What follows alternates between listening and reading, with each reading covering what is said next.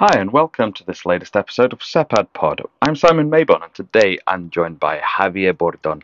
Javi is a PhD student in the Department of Politics, Philosophy, and Religion, and he's sitting right in front of me, which is very exciting. It's only the second one of these that we've done in the flesh, so I'm delighted that we're able to do this. Javi is a PhD fellow in our department and a PhD fellow with SEPAD and it's super exciting to see all the amazing work that he's been doing. We're discussing today a wonderful report titled Spatializing Securitization in the Middle East, which is recently published by SEPAD. and it's an absolutely fantastic bit of scholarship containing some wonderful essays and I'm delighted that we are here to talk about that right now. Javi, thank you so much for joining us. Thank you very much for having me, Simon. And uh, well, I'm looking forward to our discussion. Likewise. First of all, I should say congratulations. Thank you. It's Thank uh, you. it's really exciting to see this out, to see it um, in the quote unquote flesh, and to to see all of the fruits of your labor out there online for, for everyone to read. It's a really fascinating report, so well done and thank you. Thank you for giving me the opportunity to actually, well, uh, embarking myself in this project.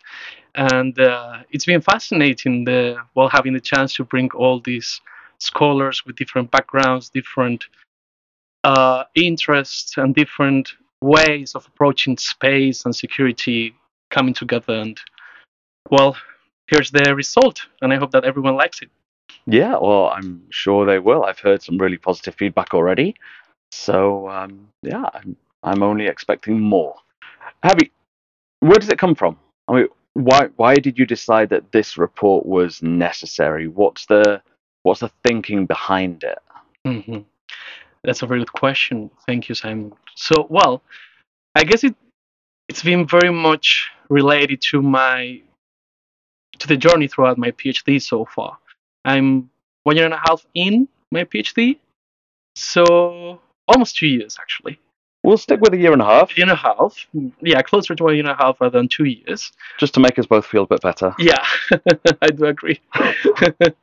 and um, so, well, I started my PhD with a very clear idea that I wanted to work on securitization theory. And then, well, as you start reading, you start having discussions with your supervisors, with other scholars, you start to realize that, well, either it's not enough or it could be done differently, or what you're doing, what, you're doing already has been done before by others. And here's where I became acquainted with spatial theory, first and foremost, I could say, through the work of Doreen Massey. And um, of, of course, as you are aware, Simon, I also wrote a short piece on Doreen Massey's work for SEPAD. hmm And um, basically, I just came to to realize that um, securitization as a process and then the understanding or the notion of space also as a process they come together very nicely and that not many people or very few people actually were doing stuff on bringing these two different approaches together That's really interesting. Uh, it sounds like you have very wise supervisors. I, I jest. Um, for the for the tape, Mm. I am one of Javi's supervisors, and it's been a real pleasure exploring this um, on his journey so far. But um, leaving that sort of frivolity aside, I think it's a really interesting point of synergy. But for people unaware with with what that point is, where securitization theory and spatial theory come together, what is it? I mean, how would you describe um, the coming together, and why is that coming together important? right well i think to start it, it's very much related to this notion that both security and space are processes and they are shaped and at the same time they shape relations so this processual and relational understanding of both security and space they come together very nicely and then you can of course tackle these questions from different perspectives of or different scopes or different ways of appreciating, of well, understanding, approaching space. So some of the contributions in in the report have focused more on the materiality or physicality of space, while others have focused more on the sociality of space. So then, why is this important? Well, because you, you could say that space as being formed and forming relations is where basically social and political life plays out. And um, then questions of order, identity, power, authority, and legitimacy, but also about affect, emotion, political subjectivity, they all take shape and manifest in and across space, basically. Mm-hmm. But then, uh, where's the securitization part come in?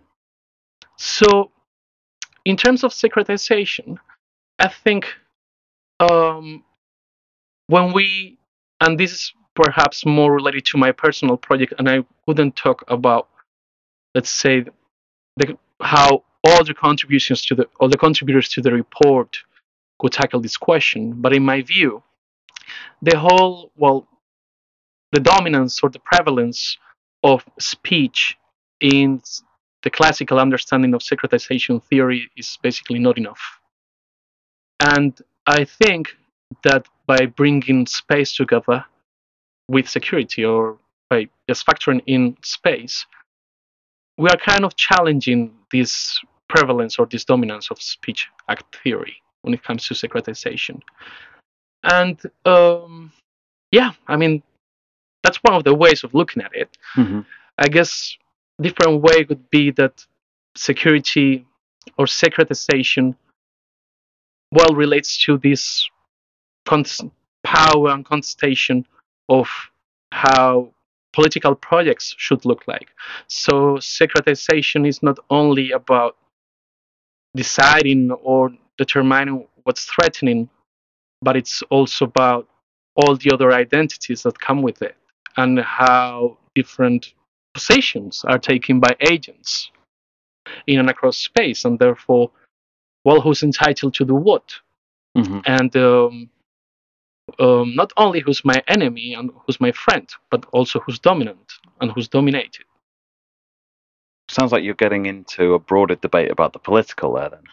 Uh, absolutely, absolutely. So, I think for and and then I guess I can talk on behalf of all my all the contributors for, for the report in this regard is that we all try to challenge the ontological and epistemological distinction between security and politics. And mm-hmm. we try to blur this boundary basically by trying to say that, well, security is very much about politics and the other way around. Mm-hmm. And basically, they cannot be understood one without the other. Yeah, I think that's a really, really valid point and a really interesting one that comes out in in lots of different ways. Javi, you mentioned materiality and sort of ideational um, factors that play out in space. Just talk to us about the two main strands then within the report that cut across the different contributors. Um, you've sort of hinted that there are a couple of different groupings, if you will, that that play out here. So if you can just tell us what those two currents are, and then we can start talking a little bit about the um, the chapters themselves, please. Yeah, of course.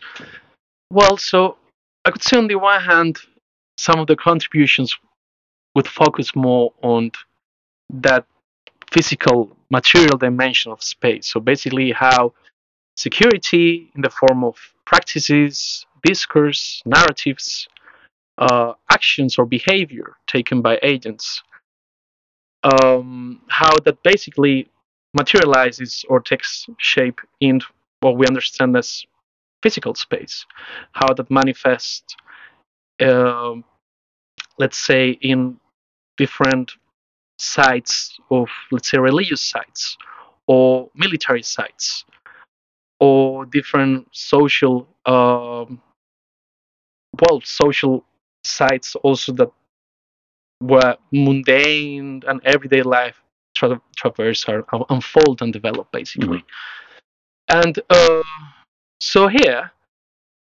even if there's this broad encompassing interest or purpose that brings the whole report together in terms of well defining how both security and space shape each other. So when it comes to this, the physicality or the materiality of space, so there's a more clear focus on lived space, and uh, nobody Henri, the French scholar Henri Lefebvre, which also uh, figures quite prominently across the contributions, uh, how built the built environment and lived space uh, manifest or takes meaning through security.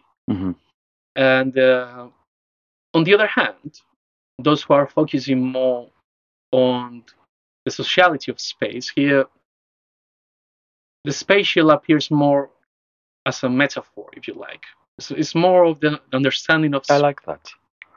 it's more thank you it's more about the understanding of space as the as again as Doreen Massey could say know, the sphere of multiplicity and the sphere of possibility so it's more of the understanding of how different agents which are basically well uh,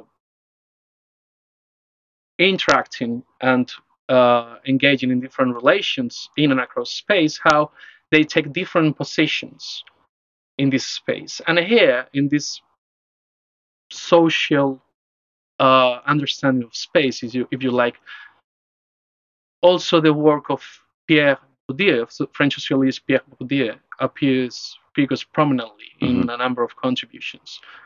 Um, so I think it's quite interesting these different understandings or perspectives to tackle the questions about space, how they come together, and in a way they engage in a dialogue as well. Because, well, even if some of the contributions use space as a metaphor in terms of who's taking this or that position, who's what hierarchies appear, what kind of order Mhm. is going to materialize in the social metaphorical way, if you like. But how that they manifest in the built environment on physical space, and basically how these different dimensions of, of space interact with each other is fascinating. Yeah, it it really is. That that idea of order and um, that interplay of the metaphorical and the the material. It's it's really fascinating to see how that that plays out. And in in a lot of cases, there is an interplay between the metaphorical and the material, and that the two sort of riff off each other, if you will. Um, which leads to some really rich and provocative findings. But let, let's talk about them, Javi, please. Let's let's talk a little bit about the the, the essays. Not too much because we don't want people to uh, to to rely purely on this podcast. We want this to be a teaser for uh, going away and, and reading the essays themselves. But let let's work our way through it, please. So um, begins obviously with your introduction, but then where do we go to from there? We've got a contribution from Marina Calculli. hmm Yeah, definitely. Just a little appetizer. Yeah, and if they, well, whoever's interested, they will need to go and read the report. Um, yeah, well, um, Marina's contribution is fascinating and also very timely, especially well now that well everything that's happening with Syria at the regional stage, and uh, how potentially you know different alignments are shifting, and this well it's, it's all over the news basically the discussions and debates about the potential or non-existent normalization of Syria. Mhm. So what this contribution brings together it's this process of how first the Syrian regime, Assad's Bashar al-Assad's regime was first securitized and quite recently desecuritized by uh, some of the important key regional players, mostly the Arab Gulf states, and um, Marina focuses mostly on um, Saudi Arabia and the UAE, United Arab Emirates. And um, what she would argue is that these processes of or sequences of securitization and desecuritization are quite shocking given the fact that the domestic situation in Syria hasn't changed according to the demands hmm that could best spark the desecuritization in Yeah. the first place. And what she could argue is that we need to take into consideration international hierarchies to understand the behavior and the securitization and desecuritization practices of Yeah. these Arab Gulf states. hmm And basically, and this is a very interesting concept that she's been coining in the she coins in the report, this idea of mirroring securitization, of mirroring desecuritization, and basically arguing that Arab Gulf states are acting not necessarily on behalf, but mirroring the intentions of other actors in the international stage hmm where this and I won't identify, but I guess everyone who's listening can guess but who which actors we are talking about. Yeah. So moving from from this contribution, we go to yours, which also looks at, at Saudi and brings out this idea of um, ordering assemblage. So tell us a bit about yours, Javi, please. Sure. And don't be modest. It's a wonderful contribution. well, thank you, thank you. No, but it's, it's time. I don't think it's time to brag. No, yet. but um, yeah. Well, so um, it's it draws from my thesis in in a number of aspects, mostly when it comes to the analytical framework. So in this framework, what I try to do is to bring together different elements of Pierre Bourdieu's sociology or social theory, securitization theory, and a bit of spatial theory, and basically to argue that different securitization processes uh, that occur at different scales, Mhm. Different levels of analysis, if you want to fa- to follow the more international relations nomenclature, which, uh, by the way, I guess virtually all the contributions in the report challenge this level of analysis problem. Yeah. Um, that being said, um, so this framework, what tries to do is to uh, identify, trace, and lastly analyze how different securitization processes, Mhm. which are actuated, energized by different actors at the transnational field, in my case, mostly focusing on Saudi actors or actors sanctioned by the Saudi state. And on the other hand, the domestic actors, in the case of Egypt, how the their practices, the kinds of power that they deploy and mobilize, how they all come together and converge in the securitization of the Muslim Brotherhood. Mhm. And I start right after the 2011 uprisings, the so-called Arab Spring in Egypt, and um, up to 2021, so up to very recently. And basically, this idea of or- ordering assemblages, what I try to do is try to identify different patterns of relations, how different alignments and oppositions of friend, enemy, um, dominant, dominated, who's right, who's wrong, who's Islamic and who's un-Islamic. Mhm. How these assemblages, how these lines, these boundaries, they come together to um, basically bring different agents, different actors together, and try to create and potentially crystallize a particular normative understanding of or Mhm. vision of order. Yeah. And how that plays out in this, in the Egyptian context, in interplay, in interaction with the transnational, Mhm. basically.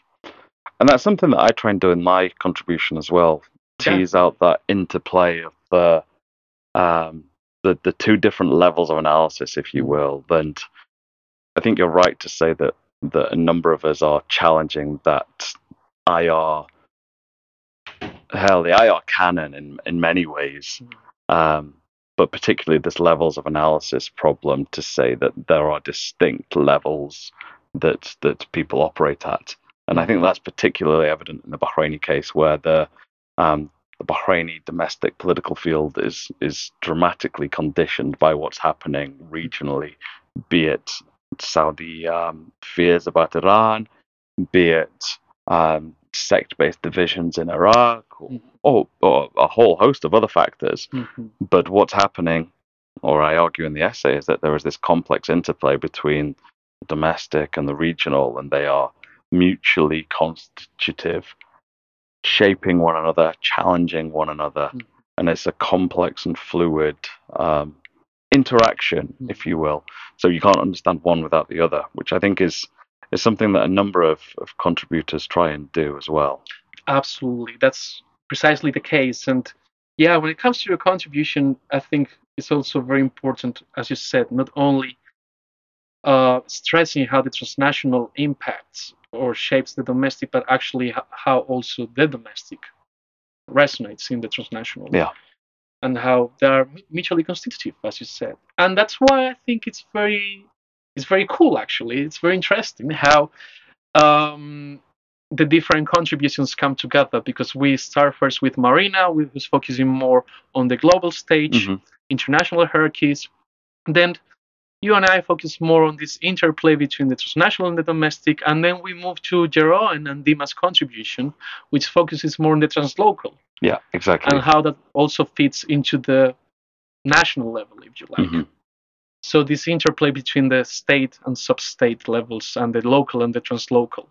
And it's also very interesting. Well, um, one of the this concept, uh, this mode of theorizing that they've been working on for quite some time now, this idea of nested security fields Mhm. that they also draw from Bourdieu's work, as you and I do, and uh, but they perhaps they can they even take it step further by saying that well um, these uh, security conceptions because they start by asking the question in the southern suburbs of Beirut in Dahiyeh um, who uh, who are these the city inhabitants when they need to ask for help security wise who they are asking help from Mhm. and you know through their ethnographic research very empirically thorough and also theoretically rich uh, they come up to with this very fluid um, model of understanding how these security conceptions play out and how they are very much situated locally or uh, but not only locally also the type of incident that's going on in that particular that particular security event that is happening in the southern suburbs and also very very importantly how the what they call the social conditioning Mhm. what we we address through the concept of habitus Yeah. in Bourdieu, right? How the social conditioning uh, also fits into security percep- perceptions and eventually security decisions. And who's my friend? Who's my enemy? Who I'm asking help from, or who I'm more suspicious about? Yeah, yeah exactly. It's really, really fascinating, and I, I really like this idea of nesting. I think it's conceptually, theoretically, absolutely fascinating. Then we move on to uh, Elizabeth Monier's contribution, which is a little different, but Mhm, different in a obviously a very good way. mhm. Um, taking the, the story to Egypt yes. and looking at inclusion and exclusion Mm. of um, of Christians in Egypt, in Mm. particular national religious spaces. Spaces. Yes, yes. I, I, I love Elizabeth's contribution for many reasons. All, well, to start, I guess, um, the argument is very provocative in itself. Mm-hmm. Um, because what she's arguing is that, well, when we talk about the Coptic, the Christian Coptic uh, question in Egypt, and what's the place or the position of uh, the Coptic community in the national discourse and the national identity, the national social fabric, basically, what she's trying to argue is that it's not the existence of the Coptic community in itself what it's a matter that should be securitized uh, in the eyes of the Egyptian regime. But what actually needs to be securitized is their condition as a minority. Mhm. And this is fascinating because this is where her integration or incorporation of Giorgio Agamben's work, this idea of uh, inclusive exclusion uh, through Agamben's state of exception and the camp, etc., these ideas of sovereign power, how it's very interesting how this plays out in terms of, on the one hand, the regime is basically trying to shield, to protect this hegemonic national discourse hmm uh, that by necessity needs to bring the Coptic community as being part of and parcel of the Egyptian national ethos or the Egyptian nation. But on the one on, on the one hand, in order to avoid the minoritization of the Coptic community, the regime engages or forms all different kinds of relations with Mhm. the leaders of the Coptic community itself, and also employs and deploys different mechanisms, different legal and most important for Elizabeth, extra legal means. Yeah. To, on the one hand, keep the Coptic community within the national social space, but at the same time outside Yeah. this national social space by no acknowledging their Yeah. political subjectivity, basically. It's a really, really fascinating piece and um, one that, that, as you say, raises a lot of questions. But hopefully, from this conversation, you're getting a sense of the breadth of of inquiry here and the the sheer scope of questions of securitization and space and how it all starts to fit together.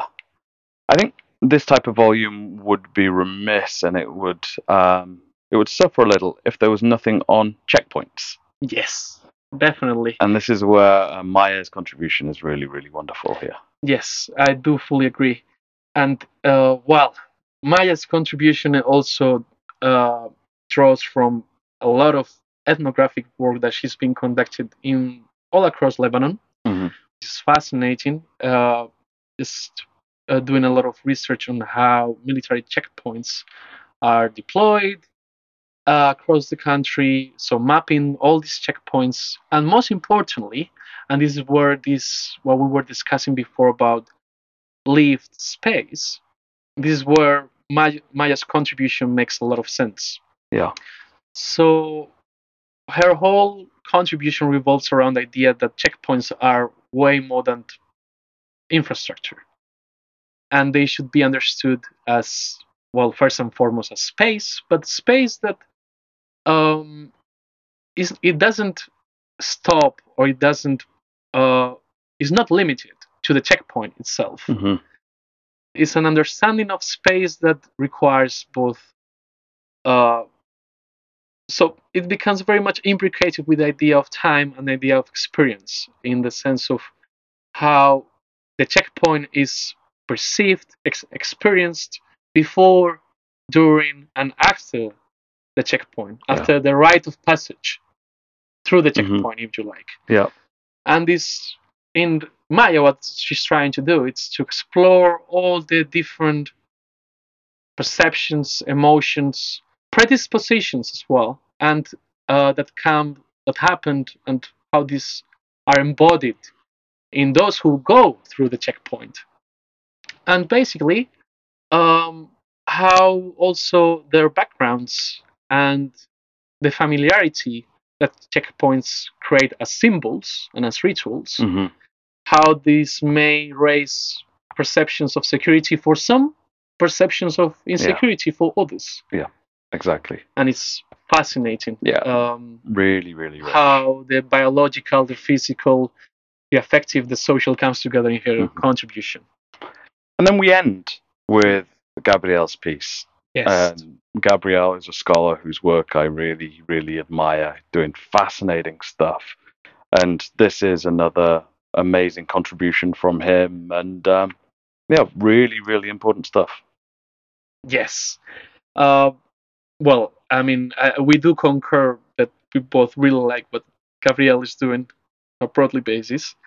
And this contribution in particular, uh, I think it's also very timely um, for well bringing, and it kind of closes uh, the the re- the whole report with what Mar- what was started with Marina's contribution in the first place.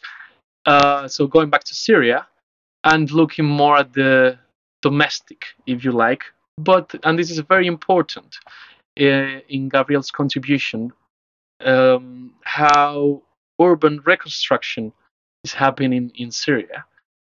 It's very much related to international and regional dynamics as well, and he is very adamant in stressing this. Mhm. Um, so, what he basically is trying to do is to see how this very um, heterogeneous, um, diverse in terms of the mechanisms that come together, urban reconstruction process pursued by the Syrian regime in the in the aftermath or during the conflict, the current conflict in Syria, how um, this plays out in the built environment, in physical space, and how it's trying to shape political order Mhm. in Syria. So basically, trying to define through this urban planning and urban reconstruction who's been loyal to the regime Yeah. and who has been challenging or an enemy to the regime. And therefore, to try to construct a post conflict order that eventually will play in the regime's favor. Basically. Yeah. It's fascinating, and it really does bring out that interplay of the metaphorical and the material. I think Yes. in uh, in Gabriel's piece, yes. um, this idea of rewarding those who are loyal um, is is one that is intellectually very very rich Mhm. and politically hugely problematic. Mhm, mhm. Um, but Gabriel deals with it in a really sophisticated manner, as Mhm. as he always does. Mhm. Um, we've we've covered the contributions Mhm. here, and there's some really really important stuff that we've just not been able to get into here.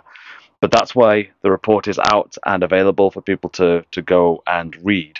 So I, I do urge you all to to get hold of a copy. It's available on the SEPAD website. I'll put the link in the notes below, so you'll be able to to get hold of it. But Javi, huge thank you for your time just now, and a huge congratulations again for everything that you've done with this report. It really is wonderful. I really enjoyed contributing to it, so thank you for having me, um, and thank you for for giving us your time just now and talking us through it. It's been a real pleasure.